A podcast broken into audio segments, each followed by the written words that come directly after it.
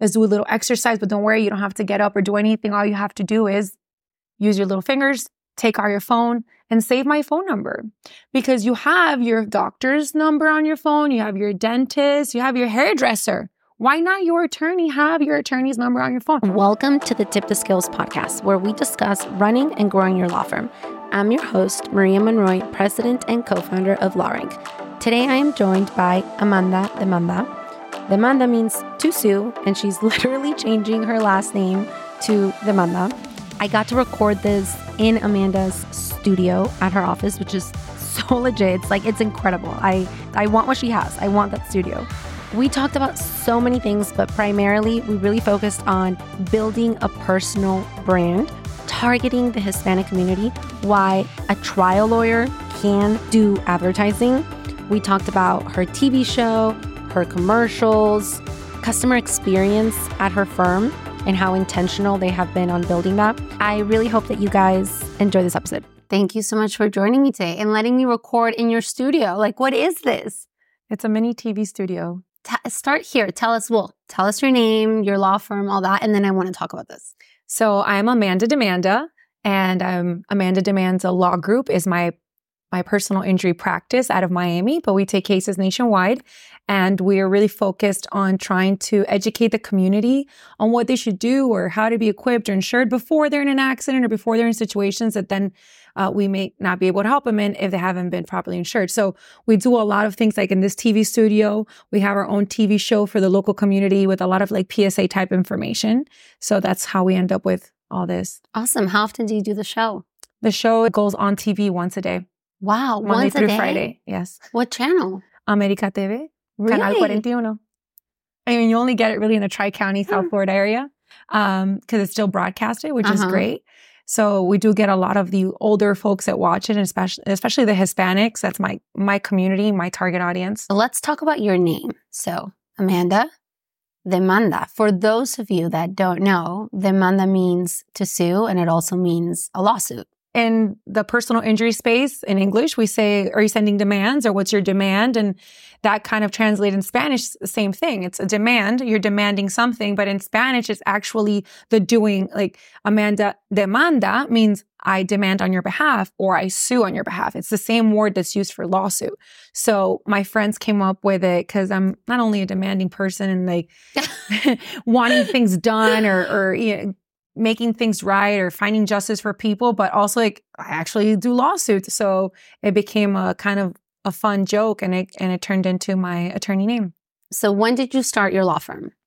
I started my own law firm four years ago. So in 2019, I decided I was with a partner and he was an older gentleman and did a lot of trial work. Great attorney, but he didn't want to advertise. You know, a lot of attorneys, older gentlemen think that's beneath them. They're kind of ashamed to do it. And I'm not ashamed of it. I mean, no one's going to send me a case unless I tell them what I do. So I thought the best way to do that was to advertise. And I have a marketing background. So he didn't want to do that. So I ripped the band aid and I went on my own in 2019. And I thought 2019, you know, I'm going to get all my ducks in a row. I'm going to set up the firm and the computers, the software, finish trying a few cases I had. Uh, and then 2020, I'm just going to, you know, blow this up. and then we all know what happened 2020. Yep. So it kind of put a stop on that, but it gave me some time to reflect on really defining the brand or what I wanted to do with it. So then I really didn't start truly advertising or buying like ad space to like 2022. So I would say that in an advertising capacity, my firm's been operating for two years. That's amazing. And I mean, obviously, you guys can't see her office, but it's like, it's legit. It's Oh, really cool. yeah, I'm proud of you. But I think that there's a misconception when people see um, an advertising lawyer, especially someone willing to make their name, because you're legally changing your last name to Demanda. That's correct. I mean, that's some commitment, dude. I know, but but this, listen to this. I you know, women, first off, women in our in our culture and and many cultures are expected or they they take on a husband's name. Um, yes, and I did not.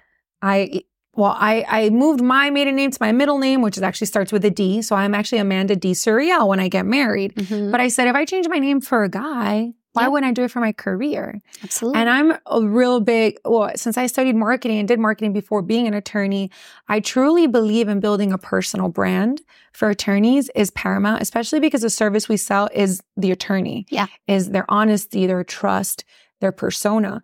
And if you don't build on that, and we could talk a little bit more about that or how Yeah. I came up with my brand, but um, I think that that's very important for the type of service attorneys give. Yes. Um, and so I said, you know, I'm going to double down on my name because that's what people know me as. Uh, that's how people know me in the court. And I'm not ashamed of it. I'm actually proud of it. You should be proud of it. But I guess where I was going with it is that people will see your brand and they'll just assume that you're not a trial lawyer. But Yeah. that's incorrect. well, that's the best part because I love when opposing counsel assumes that. But you've actually That's tried. actually my favorite. Yeah, I'm actually fourth on a docket uh, starting in two weeks. So uh, I'm, you know, in the middle of trial prep right now. If we need crazy. to go on, a How do you do it all? And you have kids. Yes, I do have. Kids. How many kids. kids do you have? I have two kids, uh, seven and five. Wow. Uh, actually, we both have to be out here at Yes. a certain time because I have to go to dance practice and a little league game, and then you have some commitments too with your kids. Um, but I don't think of it. How do I do it all? I just do it. I think Nike has the best slogan. I almost like I just, just do it. Just do it. And we were talking about this with some of the producers. You know, when I first started doing my TV show, it was like in a really small office with just one little backdrop.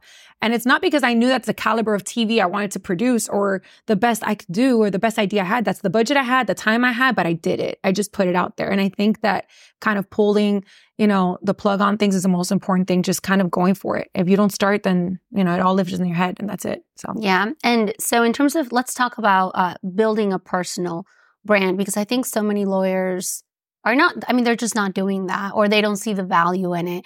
And now it's even more complex because people are talking about selling a law firm. So then Mhm. it's like, well, do I want to create a personal brand when I might want to sell my law firm down the line? Well, a few things. If you are committed to building your own brand, which I recommend, um, then you really have to sit down and do exercises and things that attorneys never do. They're not they're not business people per se. That's not a schooling we go to. That's not what you're doing with your peers at different conferences unless you really throw yourself into some of the ones that that tap into that. But you need to think of who you are as a person, what colors represent your firm, have a branding guide, a slogan, a logo, things like that. Just really solidify the vision. Because if not, then it's all over the place. And no matter how many efforts you put into making a really cool commercial, you spend a ton of money with a big production company, you buy a ton of ads on the local TV, but you do something that doesn't pop or doesn't define you from the next law firm. You're there shaking a hand of a client, walking down the courtroom, you know, the Mhm. courthouse Yeah. steps and they're beautiful shots and everything Yes. like that. And that's great content maybe for your website, but you're not memorable. And that you're just throwing away money. If you're not doing something that is repetitive and building a brand, then you're going to lose money. So I think that attorneys that really want to build a brand owe it to themselves to really sit down and study um, that idea of what's the storyboard? What are your, for example, I went with pink for my law firm. Is pink my favorite color? Absolutely not. it's not my favorite color. I don't even really wear that much pink in my personal life. But as you can see, I'm on brand today. My firm pens are pink.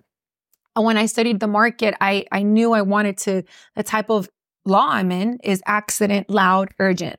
It's not like complex litigation. It's not a family law attorney that's kind of like a slower thing. It's like when you're in an accident, you're going to call someone right away and you got to be top of mind. And the colors that are urgent colors are the reds, the yellows, everything that's in a fast food. Look at Burger Yep. King, look at McDonald's, KFC. They're all like bright, urgent colors. Um, so I decided to go with pink because red has been done. Yeah. And I studied my market. There's other people who have done the red and the blue, try to be very patriotic. Yep. There's some people who've done, you know, the green with the money. And I thought, well, I'm a single woman owned firm. I'm going to go with pink. And I know that my direct market, that's another thing. When you're doing a marketing plan, you have to really identify who's your target audience and see what works for them, what offends them, what doesn't, what triggers them to call you or not. And I knew that my core base of audience was going to be Hispanics. And I know that Hispanics are not going to have an issue with the color pink. They're not going to think, you know, breast cancer awareness, or they're not going to they're not going to think about certain things that may be in the English market. So you have to really study those things. And I I went with that color because I wanted to make a splash. And I also knew that there was a competitor that kind of had a foot out of my market during that time, and they were using pink, and I capitalized on it. So it was very strategic. It's- It's, it not just like like, oh, pink and Barbie and I'm blonde. No, it's and this actually was the first thing that you did. So you first said, okay, let me solidify who my target audience is going to be. Let me solidify the brand. And then after you did that, you said, okay, pink, Hispanic. right. What did you just like? What was the next step? What was the first m- marketing thing that you did? Was it the TV show? Was it some commercials? No, so I and it's interesting because I met with a few people to try to help me either produce something or even to do business cards and logos. And I said I'm going with pink, and they said, "Oh, I don't know about that. People are not going to like it." And whenever you have a gut instinct about something, or you study it, or you know why you're doing it, you can't let the noise come in. So I said, "No, I'm doing it this way, and it's it, this is what I want um, because I have the vision." So I am like, if you don't see it yet, you're just not meant to see it. you know, I'm not. I can't work with you uh, because I I really wanted to to grow it a certain way, and I'm still building it now. But I always tell this to personal injury attorneys also because they say I've done these groups try to help other attorneys to really write down what their goals are and what their market is. Everyone's like, well, everyone who's injured, I want to target. Yeah, but that's not how marketing works. right. You know, yeah. and and if you do that, you're gonna you're gonna cast a wide net. You're gonna the ad dollar can only go so far, and you're not picking the path of least resistance. Like, what do you really appeal to? I know that there's certain level of education or people or older people that may be like, I'm not calling her. I want an older guy with a gray hair. That's what I want to rep me. So I got to be honest about that and not say it's not personal against me. They're just never going to call me. and you're okay with that. Um, that's okay. But there are people that call you. Right. So you have to pick the path of least resistance and be honest with yourself. Also, I love the attorneys that are like, well, I just want the catastrophic injury. I'm like, yeah, so does everybody else. Yes. So uh, that's interesting. But the way I started the marketing, once I had the vision, I met with a few people and I, I had done broadcast before. Um, I studied it. So, and somebody gave me a great tip. And what you're doing now with podcasts is great. They said, before you go and have a TV show where you have to fill airtime, which is not only listening, you know, but visuals and everything, you you should go and do a radio show.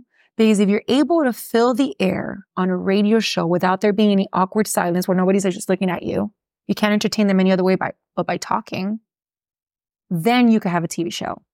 Because if not, if you can master that, that improvisation, the calls coming in, how to answer things on the fly, different topics, then it's very hard for you to uh, then jump in and do a whole TV show. Because then you're just like dead on camera. It's going to be very boring. I mean, I still have pretty boring content. We're talking about law stuff, right? Right. so I have to But try to make make, it it, fun. fun. right? Yeah. But I think do. that you have to really be honest with yourself and see, you know, just try little by little and not be scared to to do something. And I admire people who just start what they can with a podcast, with a social media account. Just start doing it. You have to practice. So the first thing you did was radio I did radio on an AM station. in Spanish. Yes. And then what came after that? This was what, 20? I started, I actually started the radio show in 20, end of 2020. Okay. Um, but it was just like once a week, half an hour. I would go to the studio, I would practice with the mics and just felt comfortable with the, the topics because I came from six years of being partnered with somebody. All we did was trial work. I mean, if I went to one happy hour to network or something, it was like a rarity. Um, but very, I, it wasn't like I was talking to the consumer much about, you know, our services or our product or what we do. So I had to really develop that that type of talk that's not like shop talk, you know, like with other attorneys that are going to understand the elements of negligence, right? Like, Right. The common person's like, what are you talking about? And they don't want to. and on top of that, I had to do it in Spanish. Yeah. And I'm fluent in Spanish, but there's still words like you violate a statute. You can't, you know, in Spanish, if you literally translate violó means it means To- to rape. rape, yeah. so you, you gotta. Yeah. So it's interesting. Yeah. So what's the word?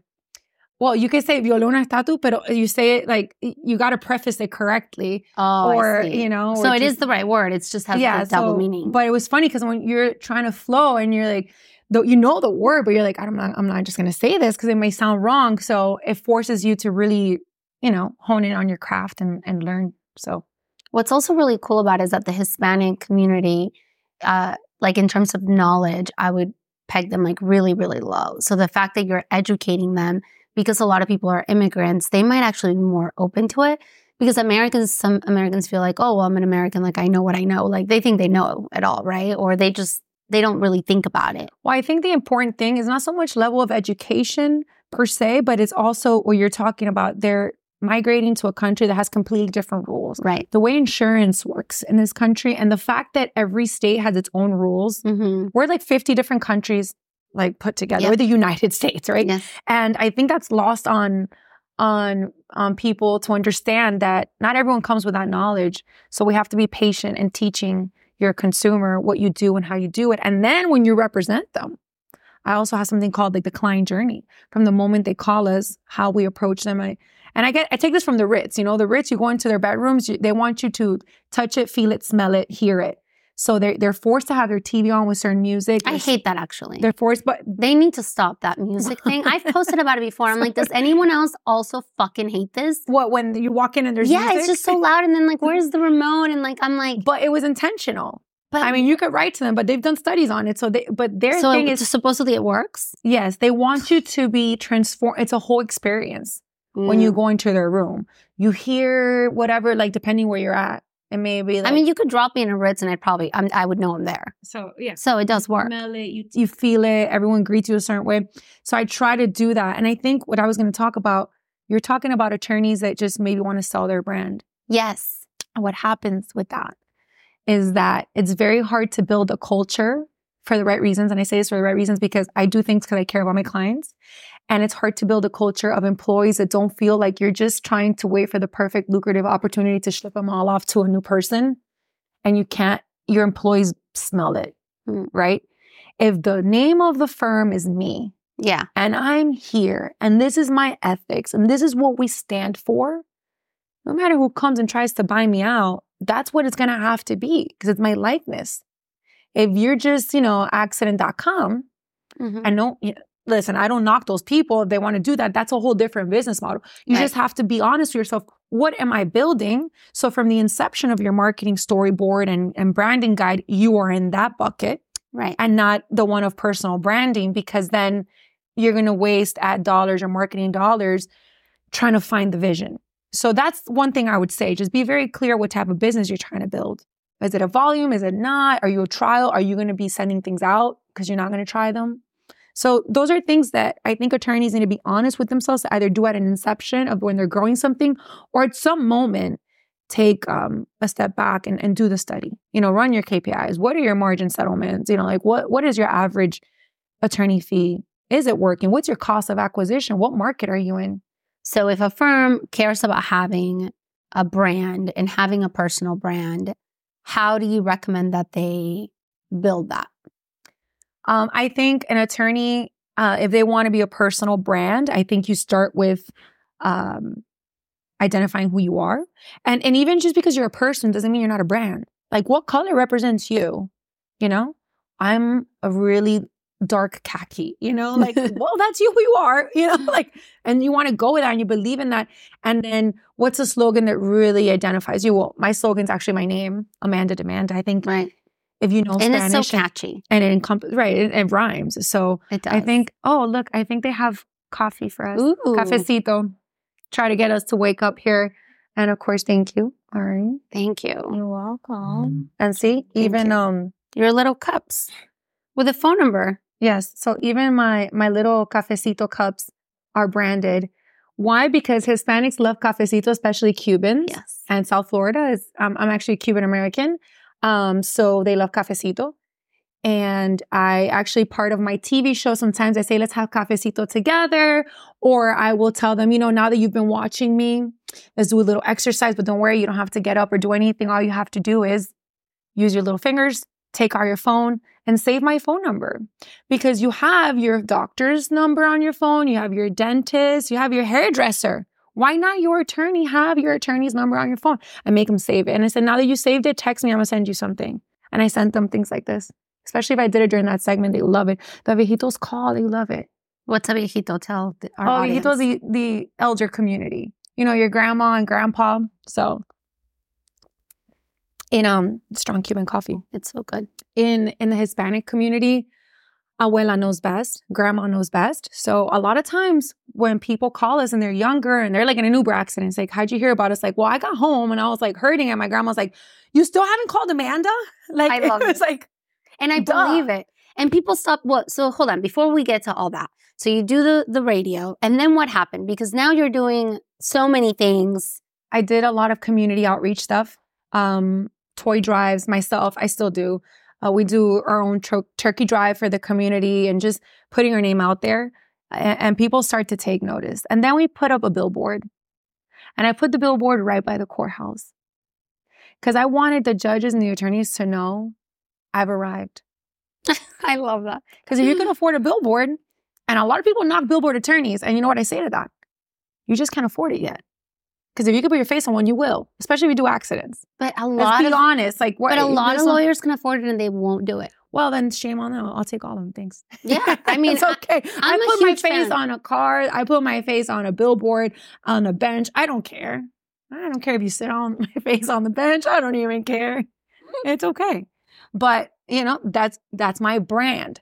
Some people have brands that they want to protect in a certain way, and I respect that as long as they're clear about that vision and they're not expecting volume uh, business from not putting their face on things. Right? Right. If you want to be the fancy, only complex, you know, federal court, I only do like mass tort if it's like a certain type of drug and things like that. I respect that. But if they're true to themselves, that's fine. I just, I- you know, I don't knock anybody's uh, hustle or how they've approached things. And, but it, it's interesting sometimes to see um, other people have the per- the perception they have. Like you said, Yeah. people don't think you're a trial attorney. Well, It's- great. I, I really hope they, they don't think. yeah. Well, So- it works in your favor. But we Oh. tried to do it little by little. Just exposure and repetition was really the So the billboard and then because you have some you have some fun commercials. So we did some commercials, um, and I, I do part of the storyboard. Some of the guys that help, that help me in those meetings are here, uh, and I just come up with like, and then I get on top of the eighteen wheeler, and then I pretend to jump off, and they're like, okay. then I get to the set, and they're like, "There's your ladder," and I'm like, "Oh my god, this thing is so high up," uh, but we have fun with it. So, but I'm okay with doing the cheesy commercial. Some people are not. So that's just a matter of what, you know, but I have all this creative living in my head and not all attorneys have that. So I recognize that and I say, oh, I'm going to capitalize on it. At least in my market, Hispanic, um, Florida, uh, TV is king. You know, TV, Really? TV is king. Um, Well, yeah, The Hispanics watch a lot of like Univision and what Telemundo is. right. So I, I, and I do a lot of collaborations with them because I'm, um, I just reach out to producers. I said, listen, this this accident happened and it was tragic, and this is the law on it. If you want my soundbite, here it is. And I just send them my soundbite, and they call me that's crazy. because you're helping the reporter do their work. And I don't mind sharing with everybody what I do because 99% of you are not going to do it. no, they're not going to do it. Not going to do it. I But just some- do it. some I people just might it. in another market. So, um, Or but- take tips, right. You know, Yeah. I used to, I, I studied broadcast production as my first college degree, my first bachelor's, and a double major in political science. And I know how hard it is for a reporter to build a story, to get sound bites, to get factual information, because you're a journalist. It has to be factually checked. And and then get B-roll and then sound bites. And then by the by the five o'clock news, your story has to be ready. You have to do linear editing, plug and play, go get the B-roll, stand in front of the place. That's why a lot of times the reporter's like, I'm here in front of the hospital. Why, why are they there? Because they went to try to get B-roll. They went to try to get witness statements and they weren't able to. So they go back in the truck and just plug and play what they got. So if you're an attorney and you're going to add light to, by the way, the law is that you shouldn't run the stop sign or whatever it is, which is very common sense. And they know you're a local attorney and you have some authority. That gives them like 15 seconds off the, the one minute story they have to do. They're going to plug it. now everything you've done from like the grassroots to the TV show, the you know commercials, social media. What has that been like in terms of like people recognizing you, maybe even in court, or Oh, because you've you've told me stories in the past that I'm like, Well, that's there's really there's cool. a two things that come to mind. Um, I'll be at my kid's school and I'll sponsor like you know they do a a chili cook off or some barbecue thing, and all the parents that have companies will sponsor something. So I'll sponsor, but no one thinks anything of it because I have a law firm, someone else has an AC company, whatever. But we'll be there, and then the families are there, and then the grandparents of the little kids start to ask me for pictures. And my friends who are the parents of the kids are like, why are my parents asking for a picture with you? And it's like, I'm Santa Claus. Like they're lining up. And I'm like, well, because I have a TV show in Spanish. And to the Hispanic community, if you're on TV, people link, I don't know why, they link TV or being a politician with like authority or intelligence. And they're just talking heads, let's be honest. you know, a lot of the people that have TV, they're just reading a teleprompter from the, the, the writers that are writing the monologue or writing the script and and the storyline and all that. So, but then I have to tell to all the other parents like, no, I still have a TV show.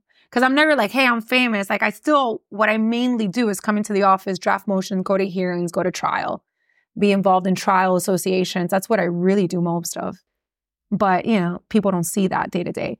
So there's that. And then there was um, I think about not the last jury I picked, the jury before that you always ask like does anyone here recognize anybody in the room any of the attorneys the bailiff the judge does anyone know anyone that works in the court system and someone goes like yeah i know you you're you're the attorney from tv you're the best attorney and I was like this older Hispanic guy. I'm like, okay, thank you so much. You know, you're not gonna use that against me, whatever is anybody else. So then now it was awkward. You know, opposing counsel's always like, strike him, right? Like when he's not going on this jury. But then um it, it was interesting because I, I kind of toy with that. Should, should I be the one you know, trying the cases also. And I, I loved trying a case. That's why I did this because no one was going to refer me a case that was worth anything unless I made a name for myself. Because all the business to business law firms are going to send it to the older guy with the gray hair because he has more experience, because he's more likable by the jury, according to studies and things like that. So I had to go get my own. And now it's like I'm also the one trying it. So it was interesting. That was an interesting one because you're not supposed to talk to the jurors, shake their hand, smile with them, interact. And when they're getting dismissed for us to, to try to panel the jury and go over the strikes and stuff like that, he walks out and he's like, oh, because then he continued. He said, okay, so you're not going to hold that against anybody here? No. Yeah, but let me just tell you, I didn't like that last commercial because you kind of, uh, you know, like you were just the way you moved from one building to the next. I know that you didn't jump the buildings. And I was like, well, it was like an edit in the commercial. He didn't like it. I said, well, this is, I'm not focused. Like, this is not focus group for my commercial. but when he was walking out, he wanted to apologize that he said that in front of everybody. So he comes over to my table and he like gives me his hand and he kind of hugs me and he's like, you're the best attorney. Don't worry about it. And I was just like, Aww. okay, I can't talk to you. And then he didn't get picked, obviously. And then when the judge is like, if I don't call your name, uh, you just get up and go. And he and anybody have questions, he raises his hand. And he says, I have a question. If I don't get picked, can I still hang out and watch? Because she is the best attorney. No. And I'm like, oh my God, it's not a novela. You can't just stay here. like, well, you technically can stay and watch, but we would definitely have to ask, uh, you know, all the questions to the jurors about, well, if, if someone's an advertising lawyer, would you hold that against them? Would you hold it against my client? Or uh, do you think attorneys that advertise are so then you know i also do well does anyone hold it against uh, geico for having a gecko sell you insurance and be on every billboard? Does anyone hold it against that? And we're not supposed to talk about insurance in the trial but we're just talking about advertising in general right? Yeah. So that's you know i try to already get ahead of that like that well we're not gonna who thinks that people that come to the court for a slip and fall or you know it's, it's a bad way to use a system well, me, you know? And I said, well, who thinks that a company that, that is negligent and is uh, dragging out a case for six years to not pay the injured person is using the court system in the wrong way just because they have the money to pay attorneys for six years? Right. So yeah. I try to flip it on them. So I just do things like that. I mean, I think it's fun. That's why trial really keeps you on your feet. And I would I would hate to not do it, but that's one of the instances where marketing has been interesting to recognition has become something interesting. So. But it's also so cool, no? Yeah, my marketing worked. This yeah. guy's like watches me daily, knows my commercials, knows that I have a new commercial. And they feel like they know you. Yeah. So he's like coming up to you like he's like super comfortable. You're like, I've never met you. Like Yes. You know? We have a lot of people call and they're like, No, I want to talk to Amanda. Cause I I met her. I know her. my staff is like, I don't I don't know if you know her, but but that's great. I want that level of that they feel they know me, that level of trust. Um, and I think that's like social media stuff comes in. And I was going to talk about that. It's not like social media has direct return on investment, depending how you, you use it. And if that's some people swear by it and only do that and it works. Um, but social media is really a validity of that you're a real person or you're a real company. And I think that in today's uh, day and age, if you don't have all the platforms, are you a real company? Because it's so easy to really have all of them. And even the younger generations are looking at you like, you don't have TikTok? Yeah. You're not real. Like you don't care enough to address my generation, or that's where they consume, that's where they consume information of how to dress, how to cook, recipes, how to drive, um, their news.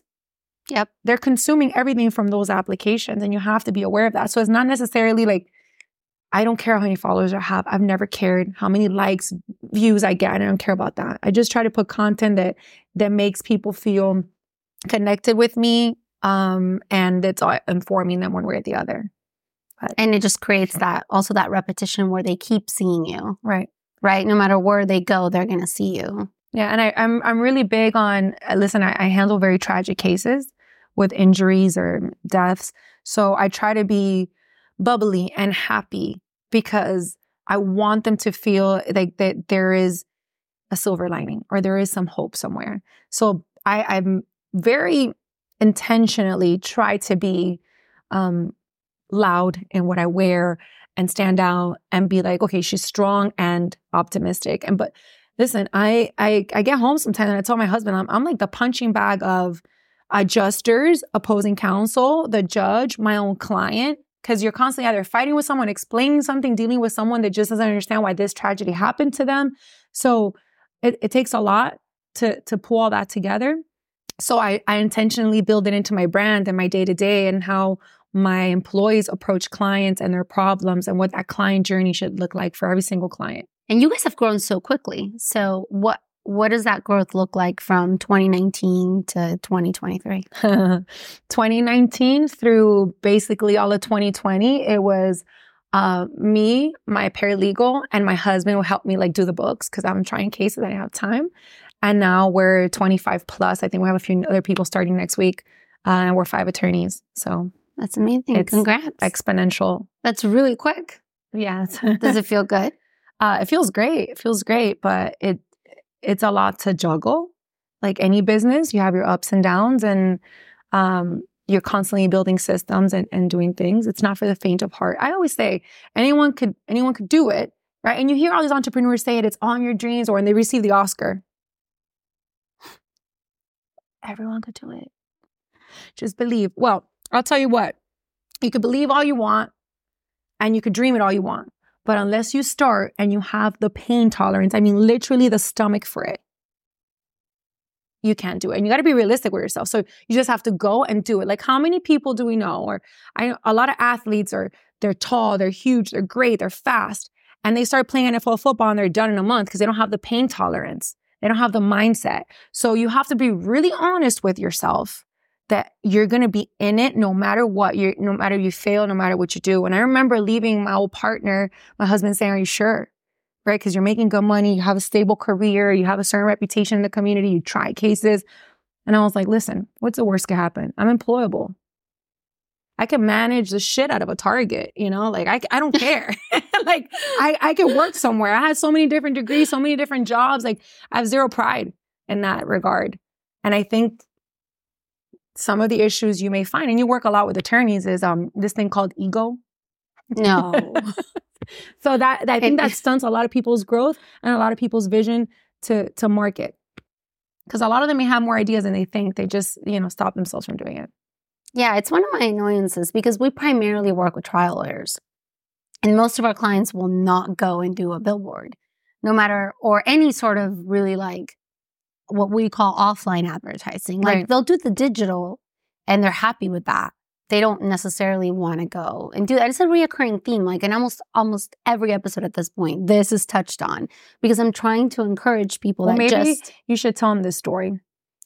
Um, if you build only on a website, okay, which you should have, and you should have Google Maps and you should have every social platform, like I just said. But if you build only on one of those or only rely on that and nobody in the community knows you, that's a big mistake. For example, Instagram. When I first started my Instagram, I um was it 2021? Someone created a fake Instagram of me. They always do. They're always trying to create one to steal my leads. They're trying to tap into my phone lines, you know the runners, the people that are trying to, they really mess up the business, right? So um, someone made a fake Instagram of me and I reported them, but they reported me. So Instagram just deleted my account.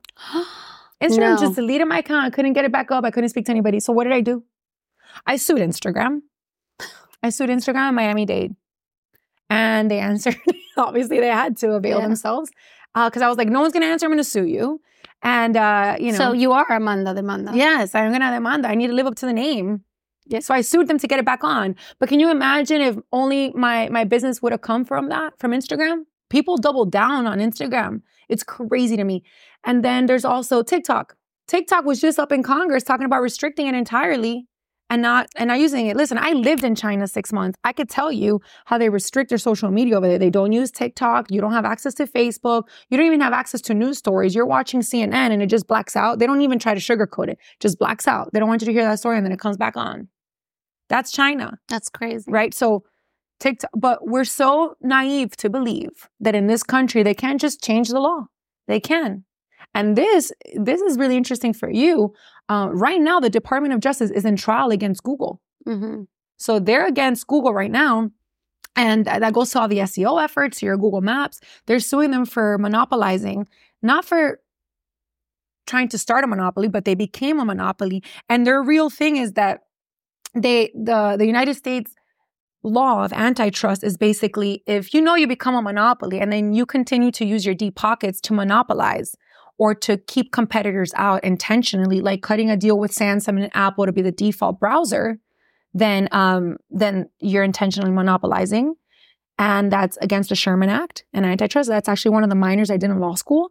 Um, so that's a big problem because when they sued uh, in 2000, when, when the DOJ, the Department of Justice, sued Microsoft for bundling its products, and that's why every computer came with it and, and nobody else can break into it, you know, it was like Word, Excel, and, and those, they, they're still king, but they made them dissolve. So that's going to come down now, and that's really big in your world. So I don't well, know. in Europe, I want to say this was in Europe, they had an issue with Google Maps. I don't remember like exactly what happened, but Europe had like had issues with Google and was like, "Hey, this map pack situation has to go away." Like unless because nobody knows how the algorithm works. And so they had all this drama. And that's why I always tell our clients, look, diversify. Like I'm glad this is working, but like you want to dominate your market not just digitally. Like right. you want to dominate it from every possible aspect. And the funny thing is is that by doing that, your cost per case is actually going to go down across the board. I see it with our clients that do TV and radio and billboards. Their cost per case across the board is lower than the clients that don't that don't have a brand. Yeah. My cost of acquisition in my market, I know it, I know it compared to other competitors is, is way lower. Is way lower. Um, because you're building a brand not just a website, which is there, there's like I said, there's some different business models. But if you're doing just SEO, right, um, you're leaving a lot of money on the table, or actually you're I don't want to say just uh, wasting money, but you may not be maximizing on your spend. You're because, not because of the conversion. So right, pe- firms that do firms that have a brand convert better via SEO. So the the beauty of SEO is that somebody's searching for a PI lawyer. So you know that when you're building a brand, you're hoping that they remember you when they actually need you. With SEO, they're they're searching for you. It's time. Hey, I need a lawyer, right? When I look at my Google searches, because I really don't do like any Google ad buys, people think that's crazy, but it's like all my stuff is like guerrilla marketing, like old school marketing, mm-hmm. um, traditional marketing. Because I was like, why am I going to start with the most expensive like line item when right. I could just start with something uh, more community level. Um, but people go and they're already searching Amanda Demanda. Right. You they're have not, a brand. Yeah. They're not looking for a car accident attorney near me. And then, you know, we found out a certain people were buying my name and I'm trademarked. And Google still allows you to do it. But there's other big names that, God forbid, you do that. I've never done it, but I know other people that have gotten reprimanded by those big firms. Yeah. Um. So I started sending all those letters too. Yeah. Especially to the big firms that were doing it that, back to me. Well, the problem is, is that it doesn't mean that the firm is, and you and I might have talked about this before, but it's not that it's necessarily that the firm is targeting your name. Google does it by itself. No, I know it could broad match you, yes. right? But some people were actually buying it. Yes. yes. Okay, that's so a problem. That's a different. There's that's a, that's there's a, a specific website you go incognito and you can see who's buying it for what market, for what language, and for what device. That's a huge problem. Okay. So, and those are the people you were so, sending. Yeah, these cease and desist yes. letters, right? Um, but it, it's interesting because if you don't build the brand, it, it's going to be hard, like to your point, to continue to just to originate things just by one um, medium. like SEO or just Instagram or just TV because people are expecting you to be a complete company and brand, and especially the, the world we're in, everything's very communica- uh, communicated. So there are studies that show like back in the 50s, if you were targeted three times by a brand, it kind of, you were committed to like you kind of remembered it. Then it went up to like eight times you had to be exposed. And now it's up to like 20 times. That's crazy. You have to be exposed. I left off at nine. Because because of the the amount The of amount. brands and how quick we we consume information. So it's almost like even in my TV show, I'm always talking about the same stuff, but I try to deliver it in different ways. So we have a different segment with a judge, we talk about it, or we'll try to do a story that's not in the studio, or show them a picture, show them a video. And do you record it daily or you record five in one day and then they go out? Oh yeah, no, we record, we bulk record. Okay, good. So I usually sounds like- record. um, I'll do like an eight hour day shoot, Jesus. and we get A lot of a lot of cafecito, a lot of voice therapy. Um, so really voice therapy. yeah, I have to go to voice therapy because I overuse my voice. That makes sense. So let's talk a little bit about targeting the Hispanic community. Well, I think I'm very honest with the the market I live in. I think in Miami and in South Florida, we can easily say 90% of our population speaks Spanish. It's crazy. I'm still not used to it. I recognize that even the people like myself who were born here, who speak English, that's really my first language, and went to school here and speak English most of the time in my life. If I hear a Spanish commercial, if I hear Spanish news, it I'm consuming it. There are billboards in Spanish here. Yeah, like mine.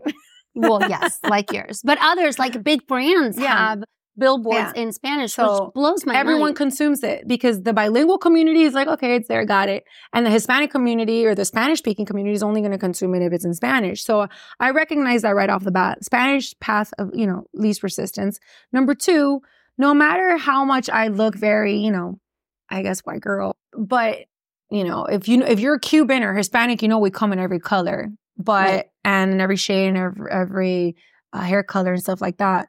So to me in Miami, that that wasn't going to be uh, you know a hurdle, but I I recognize that I do have a Miami accent, right? Whatever that is, because uh, I I stayed in in Miami for undergrad for. I have four bachelors for all that time. And then when I went to law school, I was like, I went up to Gainesville, which is North Florida. And I got there. And the the women would say, Oh my God. And they also talk now that I, I take voice, you know, coaching. So they don't talk from the front of their mouth, they talk from here. Mhm. So everything's like here. I'm like, oh my God, where's your accent from? And I didn't know I had an accent. I'm like, what do you mean? I'm from Miami. you know, but I guess people in Boston have an accent, New Yorkers, Yes. and Miami definitely has. I'm starting to notice that. Yeah. I want to touch on your customer experience because you touched on it that from the very beginning till the end. What does that look like? Because I know that's really hard to implement. Well, first you build it, you write it out, you vision like what is it your clients really want or need. And we have a certain way we do our first our welcome our intake. And then once we do retain the client, we send them um, a welcome kit, which includes, you know, their retainers, their documents, and like a little gift. And the gift is usually if it's a car accident, it's usually related to something you put in your car. Like we have this little sleeve that has our information on it where you put like your insurance and on registration. You put in your glove compartment. We have mints that are shaped like cars. You put in your car, an air freshener, a mint, floss, things that go in your car, tissue. And then, you know, we also send them like a pen, a diary for them to keep log of like their injuries, their appointments, things like that. So we send them like a welcome gift. You Um, ship it to them or you give it to them in person if they come in? Depends. If they come in, we give it to them in person. If not, we ship it to them. Wow. Okay. But um, we have a lot of people come in person, believe it or not. But probably because they, I swear they just want to meet you. They do. The viejito, the the elder people want to meet me. Um, sometimes they don't even have a case, and they come. You're, you're making that up. No, I, I'm gonna get back to client journey, I but I have to tell you this. this story. okay. This 92 year old man insisted on coming in to meet me because he had a case. Because he had a case, and he had been calling the, the intake and saying, "I think I have a case because I fell, whatever." But and and they were trying to send him. Obviously, electronic stuff was not going to work. He's 92, but uh, to send someone out to him, and he refused. No, no, no. I don't want anyone to come to my house. Or so he comes. He makes an appointment. I make time. I go to the big conference room. We have all this stuff laid out, and he's there. And his like 70 year old daughter brought him. Super elegant lady. She's just sitting in the corner, letting her dad do his, you know, his business. She's just over there on her phone. And the dad starts like, you know, one time I fell on a slippery floor in a bank. And I'm like, okay, which bank? What area? What why were you there? Never mind. That happened a few years ago. Actually, that happened like 10 years ago. That's not a case. I'm like, no, that's not a case. So, and he's like, he brings these pictures and it's like a, a bedroom with a mattress and these receipts. And he's like, look at this. You see this mattress? I bought it at Sears. They charged me $3,000. That is the hardest mattress anyone, that was, uh, that market, they, they lied to me, the warranty. I want to sue them for, to replace, to give me a new one. I said, no, I don't do that. And I don't think you really have a case that's like, you know, three years old. Like, no. He's like, okay, forget that. I didn't think that was going to work either. and I'm just like, what's happening? And then he tells me, let me tell you something. I live right by the airport on a balcony and like it's by the lake and I know exactly where it is, right across the street here actually. And uh, you could see the airplanes land and it's really nice, especially at sunset. When are you going to come over to have a coffee with me? No. And I was like, did this guy just come to shoot his shot? Like he totally just came. Hey, he's To my- 92. His daughter looks up. He's like, no, Papi, I cannot believe you made me bring you here for this. She was like so elegant. She's like, let's go. Let's get out. This guy was like super tall, 6'2", like blue, blue eyes, still had hair, but it was all gray and like brushed back. And he was like, let me tell you, I watch you on TV and I love your hair. And I think it looks so healthy. And I was just like, this guy, was So, did you go have coffee? no, I was, I was like, well, look, I'm gonna give you little cafecito, you know, cup so you can go and have coffee and and you know think of me on your balcony. I don't know, Uh, because I'm not coming over. but he definitely tried to shoot a shot, and um, Dude, at 92 props. Come so on. so they do Come on, you should have just gone to have coffee with him. I know, right? It's interesting. The daughter's like, I'm leaving. It's such an embarrassment. And I'm so you could have made, made a show. You could have recorded it and gone.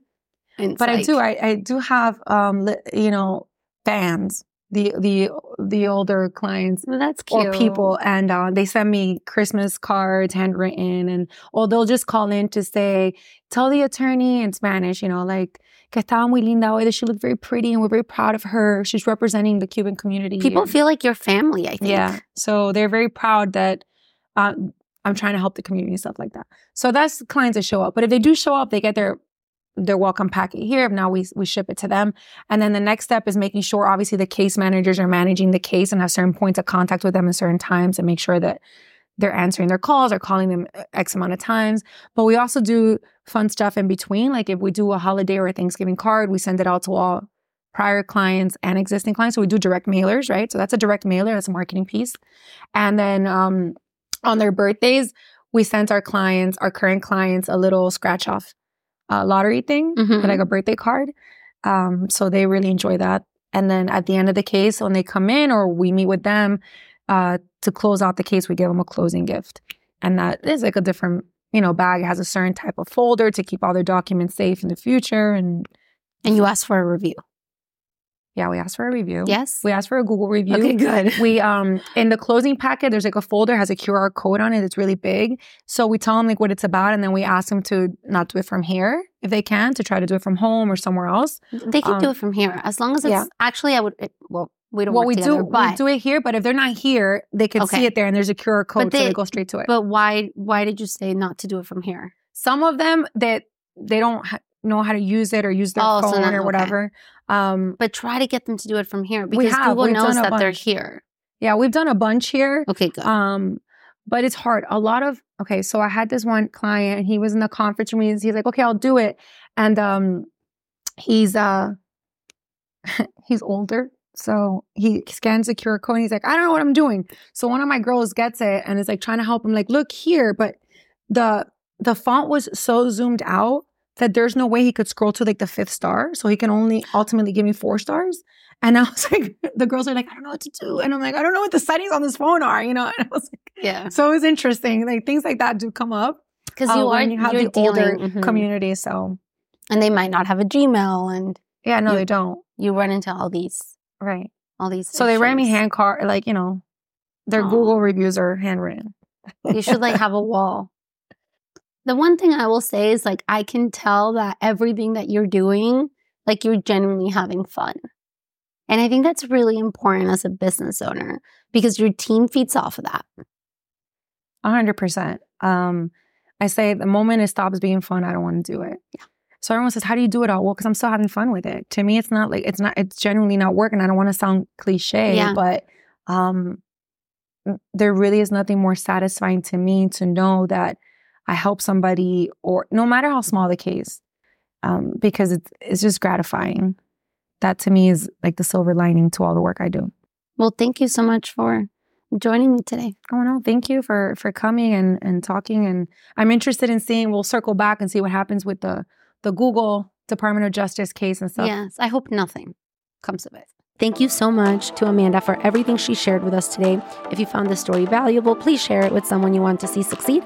Subscribe so you never miss an episode and leave a five star review. It goes a long way to help others discover the show.